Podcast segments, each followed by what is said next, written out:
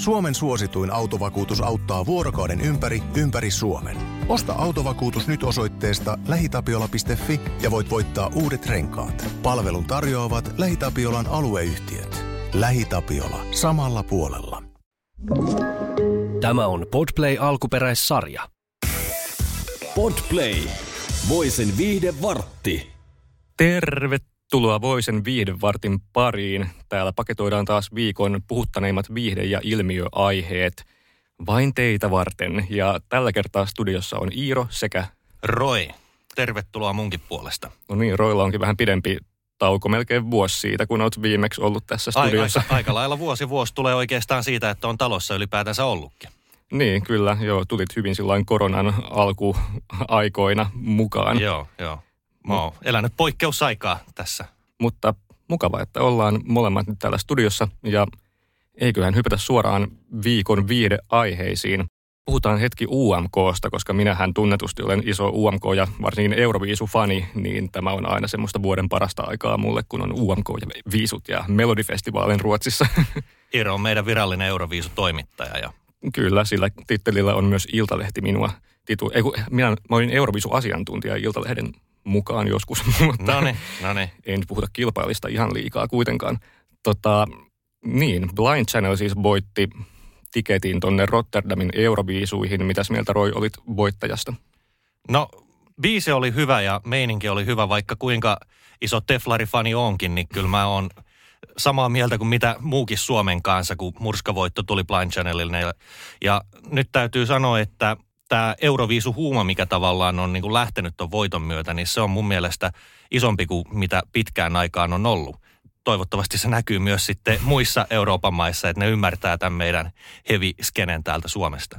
Joo, kyllä mä oon huomannut ihan saman, että viisufanit ja kommentaattorit on ollut tosi innoissaan Suomesta ja nyt tänään just luin, että jossain tämmöisessä äänestyksessä, fanien äänestyksessä Suomi on tällä hetkellä ykkösenä Okay. Niin kaikista, oliko niitä nyt 12, jotka on valittu. Eli hyvin menee Blind Channelilla, mutta tosiaan niin hyvin ei mennyt Teflon Brothersilla ja Pandoralla, mm. jotka siis jäävät toiseksi. Kyllä ihan kunnioitettava mm. saavutus, mm. mutta he olivat kuitenkin no, ennakkosuosikkeja Blind Channelin ohella. Ja ehkä se niin kuin murskavoitto oli vähän murskaavampi kuin mitä mm. hekään olisivat mm. osanneet odottaa. Mm. Mutta tässä nyt on sitten vähän semmoista pientä, pientä jälkipyykin makua ollut nyt etenkin tämän Pandoran, tämän ruotsalaisen Eurodance-tähden osalta, koska hän ei ehkä ihan vaikuta olevan tyytyväinen tähän kakkossiaan, mm, että mm. selvästi olivat lähteneet voittamaan. Ja ollaan siis voisi.fi-sivuilla kirjoitettu tästä, että Pandora on Instagram-tilillään vähän ehkä kuittailut Blind Channelin suuntaan, koska hän on kirjoittanut siis, jos nyt suomennetaan vapaasti, mitä hän kirjoitti Instagramissa, on, että jos minulta kysytään, niin minä valitsen rakkauden pimeän puolen sijasta joka päivä. Ja mm. siis tämä pimeä puolihan suoraan viittaa Dark Side-kappaleeseen, mikä on tämän Blind Channelin voittobiisi.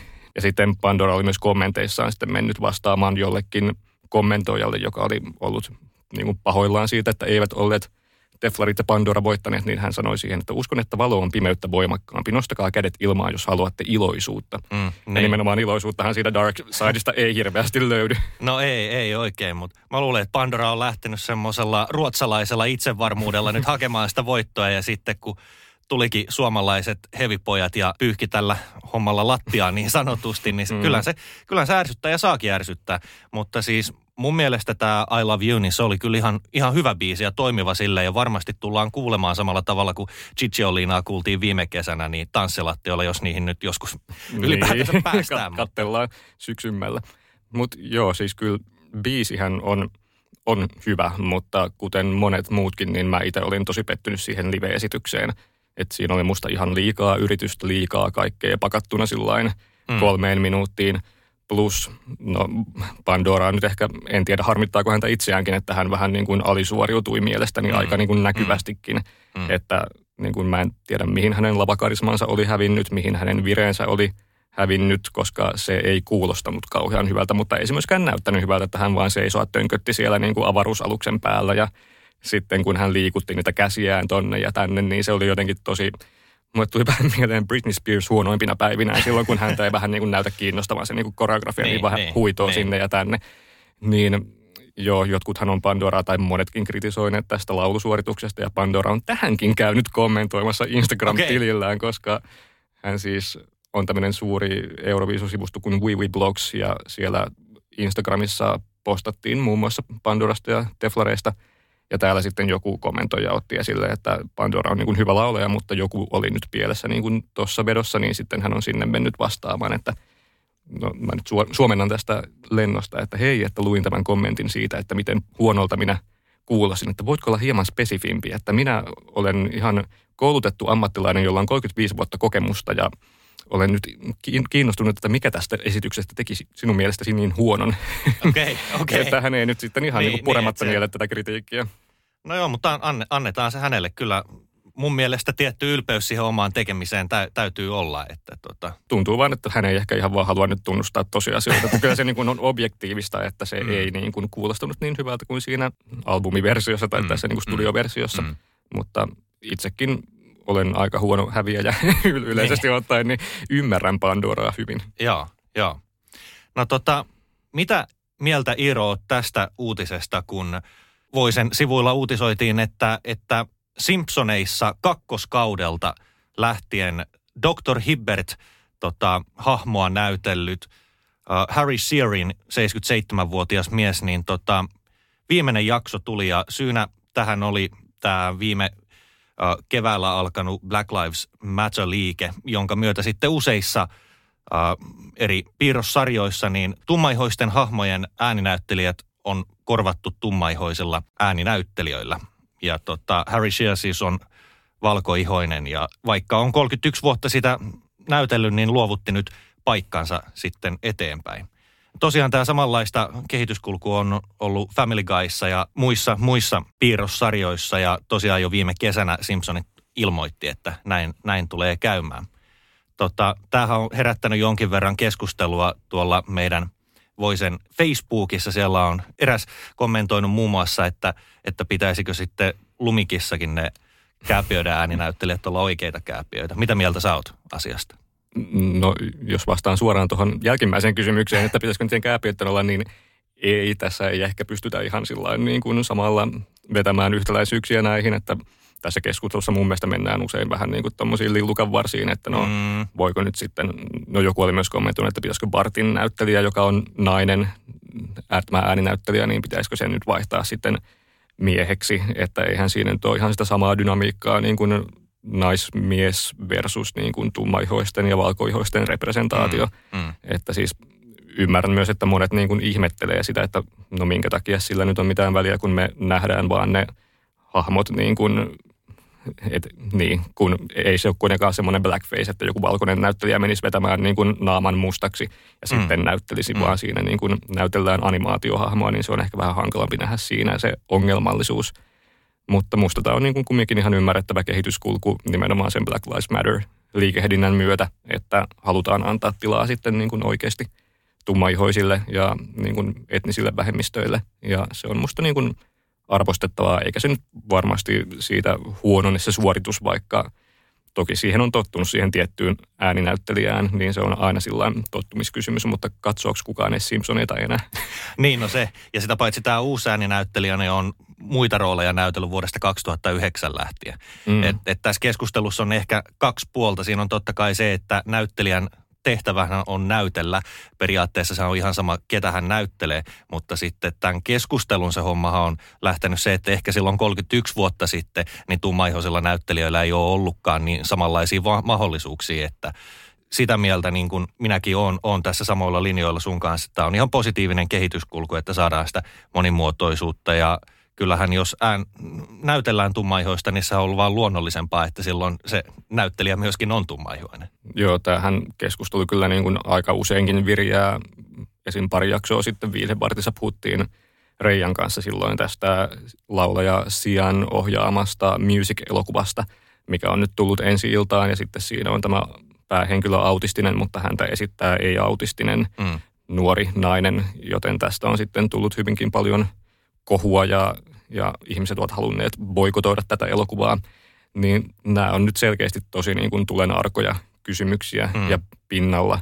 Niin mun mielestä mitä me nyt voidaan tehdä sillain valkoisina ihmisinä on, että me niin, tai tämmöisinä valkoisina ja vammattomina, ja mikä nyt ikinä onkaan mm. silloin se määrä, niin että pitää kuunnella niitä ryhmiä, jotka Mm. esittää kritiikkiä, että ei me voida vaan sanoa, että no te nyt olette ihan kohtuuttomia. No että nimenomaan. Ollaanko me oltu kohtuuttomia, niin kuin kaikki nämä vuosikymmenet siinä, että me ei olla annettu niitä mahdollisuuksia. Mm, mm. Joo, kritiikillä on aina sijaa ja aina pitää niin kuin tarkastella kriittisesti myös sitä omaa tekemistä. Ja se on ihan hyvä vaan, että keskustellaan näistä asioista. Kyllä. No hei, mennään, mennään eteenpäin. Toinen puheenaihe, joka on noussut pinnalle, itse asiassa eilen Voisen sivulla julkaistiin uutinen, että Jennifer Aniston on löytänyt nyt uuden rakkauden. Ja pieni kertaus tämän Jennifer Anistonin tästä suhdehistoriasta. Urahistoriahan on se, että Frendeistä nousi pinnalle ja sitten pysynyt aika lailla pinnalla sen jälkeen. Mutta suhdehistoria sen verran, että hän oli naimisissa Brad Pittin kanssa viiden vuoden ajan vuosina 2000-2005, ö, kunnes se sitten erosi, kun Angelina Jolie alkoi seukkaamaan Bradin, kanssa. Sitten myöhemmin niin Aniston meni naimisiin Justin Theron kanssa, mutta tämäkin avioliitto ö, päättyi vuonna 2018. Ja oikeastaan sitten tämän eron jälkeen niin Brad Pitt ja ö, Jennifer Aniston kumpikin vapailla markkinoilla niihin aikoihin, niin on viettänyt aika paljon aikaa yhdessä. Ja myöskin ihan ilmeisesti tämän korona-ajan myös hengailut. Mutta nyt tosiaan Aniston on vetänyt uudet tiukat rajat tälle ystävyydelle, nimittäin lehtitietojen mukaan, niin nämä rajat on niinkin tiukat, että edes puhelimessa ei niin vapaasti saakkaan, saakkaan enää puhua. Ja tämä sitten siis sen takia, että, että tämä uusi miesystävä niin ei kokisi oloaan uhatuksi. Ja tässä nyt on semmoinen suhdesoppa, jota voitaisiin hetken aikaa hämmentää. Mitä mieltä sä oot, oot tämmöisestä, että, että jos oot kuitenkin kaveri Exas kanssa ja sitten tulee uusi kumppani kuvioihin, niin mitä mieltä sä oot, että, että onko se oikein siinä kohtaa sitten alkaa viilentää sitä kaverisuhdetta? No jos se on puhtaasti kaverisuhteeksi muuttunut, niin sitten se on musta vaan osoitus siitä, että siinä suhteessa, uudessa suhteessa on jotain epävarmuuksia, mikä pitäisi ehkä niin kuin käydä Mm. läpi. Mm. Että kyllä niin kuin jos on vaan puhdas kaveruus, ystävyys, platoninen suhde olemassa, niin musta se on tosi ikävää, että sitten pitää jotenkin lähteä muuttamaan sitä Mm. mm. vaan sen takia, että tunteeko se uusi kumppani sitten olonsa epävarmaksi.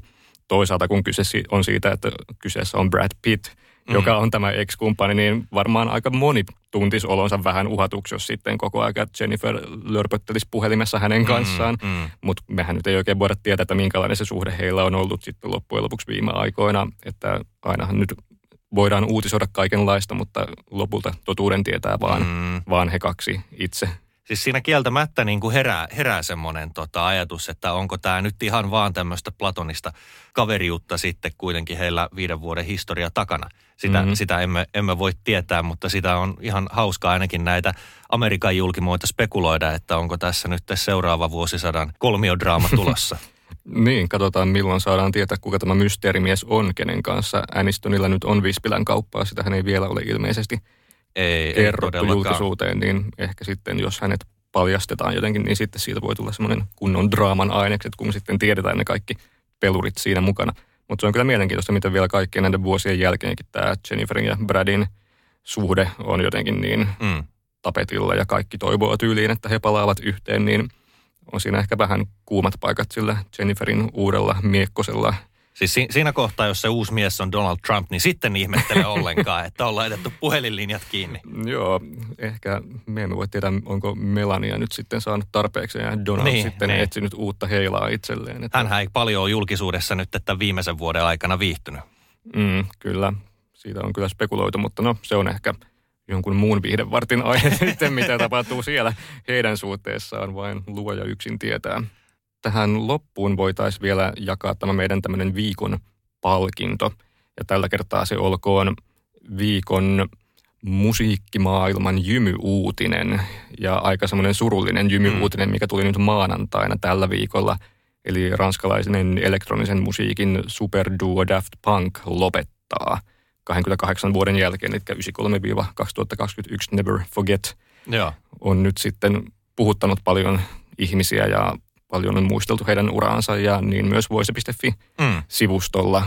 Minä itse nostin esiin heiltä kymmenen kappaletta, jotka ovat tämmöisiä niin kuin ehkä tärkeimpiä osoituksia heidän merkittävyydestään mm. musiikkimaailmassa ja miten he ovat mullistaneet musamaailmaa tosi monta kertaa eri, erinäisillä tavoilla, joko niin kuin musiikkisuuntauksellisesti tai sitten miten niin kuin visuaalisesti keikkoja järjestetään ja niin kuin ei olisi sitä niin kuin samaa EDM-boomia varmasti isoilla festareilla, jos ei mm. olisi ollut heidän vuoden 2006 Coachella-keikkaa. Että sitä voidaan niin kuin vetää hyvin paljon johtopäätöksiä niin kuin heidän tekemisistään ja sitten siitä, että mihin musiikkimaailma on mennyt, niin tämä kyllä vähän suretti mua itseäni, että joskus tulee niitä uutisia, joita on tosi niin kuin ikävä kirjoittaa, niin tämä Daft Punkin lopettamisuutinen oli kyllä yksi niistä. No, tämä, tämä nimenomaan on, onkin se mielenkiintoinen juttu, koska kun tästä uutisoitiin, niin aika moni monella reaktio oli, että mikä ihmeen Daft Punk, minkä takia tämä on niin älyttömän iso suruutinen, että mikä, mikä homma se oikein on. Mutta tota, tosiaan ilmeisesti tämä vuoden 2006 keikka, niin se oli semmoinen käänteen tekevä juttu koko mm. musiikkimaailmalle ja tälle niin kuin EDMlle ilman, voisiko sanoa, että ilman Daft Punkia ei olisi tullut esimerkiksi Aviciita? Niin, se on ihan hyvin mahdollista, että Daft Punk on kuitenkin vaikuttanut niin, niin moneen musiikin tekijään ja siihen millaista soundia tehdään ja myös just siihen niin kuin visuaaliseen ylöspanoon, mitä niin kuin DJ-keikoilla nähdään, niin en tiedä, onko sitten ollut niin kuin kirous vai lahja maailmalle, että EDM nousi. Siitä on hyvin monia, monia mielipiteitä ihmisillä, mutta mun mielestä se on ainakin suuri siunaus, että Daft Punk on ollut olemassa niinkin pitkään, että Joo. he ovat jättäneet aika niin kuin tiiviin katalogin, että ei nyt hirveästi ole mennyt kuitenkaan rönsyilemään sen kanssa, mutta sitäkin niin kuin merkityksellisempi ja parempi, että kehotan nyt kaikkia kuuntelemaan ainakin ne kymmenen niin. biisiä, mitkä nostin sieltä esiin. No mutta näistä kymmenestä, niin mikä on sun mielestä merkittävin? Merkittävin? Nyt pistit kyllä pahan. Kyllä, no intuitiivisesti sanoisin, että One More Time, että se on semmoinen niin ja. suuri klassikko, että se on jotenkin ihan, ihan täysin ohittamaton biisi. Että ja, ja. Onko se sama kuin sun suosikki? kyllä se varmaan on. Että se on niin semmoinen biisi, että jos sen kuulee missä vaan, niin kyllä se niin kuin biletunnelman nostaa. Että mä niin vaan odotan, että korona päättyy. Mä pääsen toivoon DJltä One More Time ja, ja itkemään Daft Punkin perään tanssilattialla dramaattisesti, niin tämän, tämän mä haluan toteutuvan. Joo, joo. Mä olisin vastannut Get Lucky, mutta mä en toisaalta olekaan siihen niin, varsinkaan vanhempaan tuotantoon niin syvälle mennytkään. Mm, sekin on erittäin hyvä valinta, että kyllä voin arvostaa tätäkin valintaa. No loistavaa. Mutta kuunnelkaa, tehkää itsellenne palvelus ja kuunnelkaa nyt vaikka viikonloppuna Daft Punkia ja niin, sitten niin. lukekaa jo. tämä juttu myös voice.fin saiteilta. Jos tekisi vaikka ihan silleen perinteisesti, että laittaisi levy kerrallaan tulemaan, niin pääsisi mm. tähän oikeasti nostalgiatunnelmaan samalla. Joo, todellakin. Jos sen roiteet, niin arvostan sinua vieläkin enemmän. No niin, se, on, se on loistavaa, että ainakin yksi meistä, y- yksi arvostaa mua. Mutta hei, tota, tosiaan lisäaiheita osoitteessa voise.fi. Podplay. Voisen viihde vartti. Suomen suosituin autovakuutus auttaa vuorokauden ympäri, ympäri Suomen. Osta autovakuutus nyt osoitteesta lähitapiola.fi ja voit voittaa uudet renkaat. Palvelun tarjoavat LähiTapiolan alueyhtiöt. LähiTapiola. Samalla puolella.